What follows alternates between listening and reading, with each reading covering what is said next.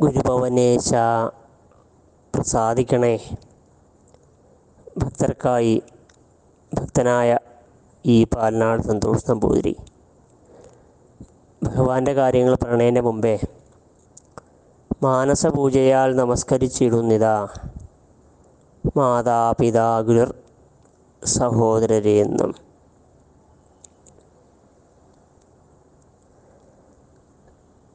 എല്ലാവർക്കും പരിചയമുള്ള ഒരു കഥയാണ് ഇന്ന് പങ്കുവയ്ക്കുന്നത്.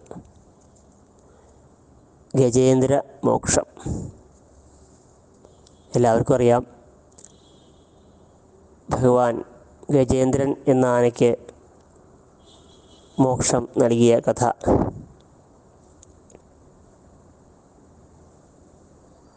പണ്ട് പാണ്ഡ്യ രാജാവായ ഇന്ദ്രദ്യുമ്നൻ. വലിയ വിഷ്ണു ഭക്തനായിരുന്നു. അദ്ദേഹം തന്റെ ഇഷ്ടപ്പെട്ട പൂവായിട്ടുള്ള താമര കൊണ്ട് താമര പൂവ് കൊണ്ട് ഇതള പൂജ നടത്തുകയാണ് ഉണ്ടായിരുന്നത് ഒരു ദിവസം. ഓരോ നാമങ്ങൾ ജപിച്ച് പുഷ്പാഞ്ജലികൾ ധാരാളം ചെയ്യുന്ന സമയത്ത് അഗസ്ത്യ മഹർഷി ആ വഴി വന്നു. രാജാവ് മഹർഷിയെ കണ്ടുവെങ്കിലും പൂജകൾ കഴിഞ്ഞിട്ടാവാം അദ്ദേഹത്തിനെ സ്വീകരിച്ച് ഇരുത്തുക എന്ന് വിചാരിച്ചു. മഹർഷി കുറച്ചു നേരം അവിടെ കാത്തു നിന്നു. രാജാവ് വിസ്തരിച്ച് പൂജ കഴിക്കുന്നേ കുറേ കഴിഞ്ഞപ്പോൾ മഹർഷിക്ക് ദേഷ്യം വന്നു. ഞാൻ വന്നിട്ട് എന്താ എന്നെ ശ്രദ്ധിക്കാത്തത്? രാജാവിനെ അദ്ദേഹം ശപിച്ചു. ഒരു ആനയായി തീരട്ടെ എന്ന്.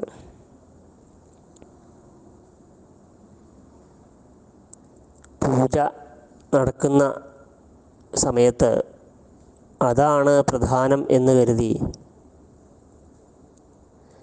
മഹർഷിയെ സ്വീകരിക്കാത്തതുകൊണ്ടാണല്ലോ ഈ ശാപം കിട്ടിയത്. അതുകൊണ്ട് രാജാവ് ശാപമോക്ഷം ചോദിക്കലും ഉണ്ടായില്ല. ആനയായിട്ട്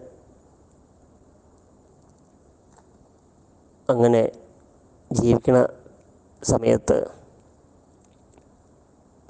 കൂടുള്ള ആനകളും ഒക്കെ ഒപ്പം ഒരു ദിവസം നടക്കുമ്പോൾ വല്ലാത്ത ദാഹം തോന്നി.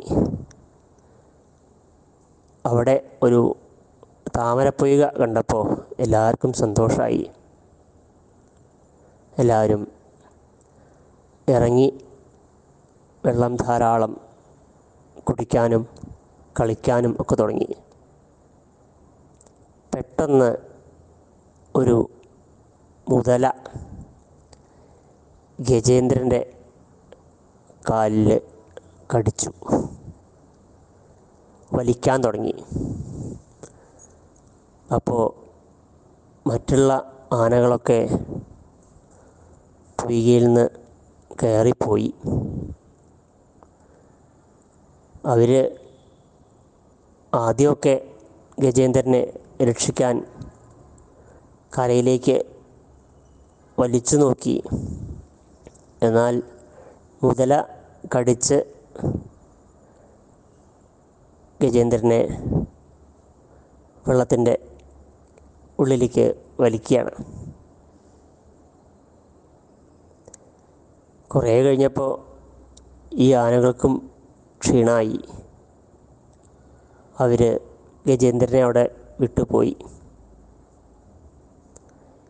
ഇങ്ങനെയാണ് എല്ലാവരുടെ കാര്യവും. ആപൽ ഘട്ടം വരുമ്പോൾ ചിലപ്പോൾ നമുക്ക് വേണ്ടപ്പെട്ടവരാണെന്ന് വിചാരിക്കുന്നവർ കൂടിയും നമ്മുടെ കൂടെ ഉണ്ടാവില്ല. അപ്പോൾ പിന്നെ ആരാ ഉണ്ടാവുക നമ്മുടെ കൂടെ? സാക്ഷാൽ ഭഗവാൻ. ഗജേന്ദ്രനെ പെട്ടെന്ന് പൂർവജന്മത്തിന്റെ കാര്യം ഓർമ്മ വന്നു. അപ്പോൾ ആ പൊയ്കയിലുള്ള ഒരു താമരപ്പൂവ് എടുത്തിട്ട് ഭഗവാനെ പ്രാർത്ഥിക്കാൻ തുടങ്ങി മഹാവിഷ്ണുവിനെ. മുതല കാലിങ്ങനെ വലിക്കണു. വെള്ളത്തിലേക്ക് ഇങ്ങനെ താന്ന് താന്ന് പോവുകയാണ് ഗജേന്ദ്രൻ. ഇനി രക്ഷയില്ല ഒരു രക്ഷയില്ല. മരണം അടുത്തു എന്ന് തോന്നിയപ്പോഴാണ് കണ്ണീരോടെ ആ തുമ്പികൊയ്യോണ്ട് അവിടെ നിൽക്കണ ഒരു താമര ഭഗവാന് സമർപ്പിക്കാൻ വേണ്ടി എടുത്തത് ഈ മുതല വെറും മുതലേ ആയിരുന്നില്ല. അതും ഒരു കഥ ഉണ്ട് ഹുഹു എന്ന പേരുള്ള ഒരു ഗന്ധർവൻ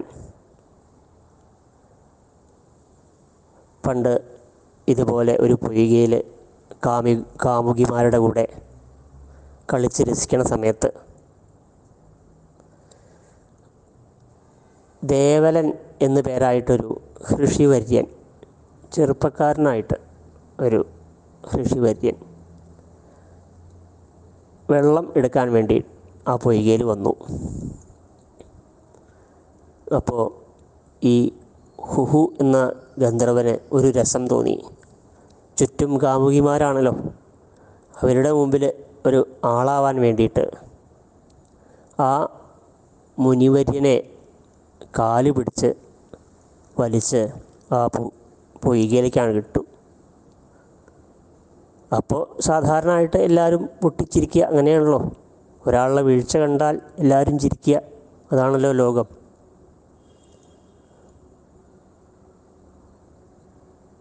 ഋഷിവര്യൻ അല്ലെങ്കിൽ ആ മുനികുമാരൻ എഴുന്നേറ്റ് ഉടനെ നീയൊരു മുതലയായി തീരട്ടെ എന്ന് ശപിച്ചു അപ്പോഴാണ് ഗന്ധർവന് അബദ്ധം മനസ്സിലായത്. ഇത് സാധാരണ ഒരു ഋഷിവര്യനല്ല അദ്ദേഹം മാപ്പ് ചോദിച്ചു ശാപമോക്ഷം തരണേ അറിയാതെ പറ്റിയതാണ്. അപ്പോൾ ഋഷികുമാരൻ പറഞ്ഞു എന്തായാലും ശപിച്ചതാണല്ലോ. കുറച്ചു കാലം നീ ഇവിടെ താമസിക്കണം ജീവിക്കണം. ആ സമയത്ത് ഭഗവാൻ ഒരു ദിവസം വന്ന് ഭഗവാന്റെ കരസ്പർശനം ഏറ്റാൽ നിനക്ക് മുക്തി കിട്ടും.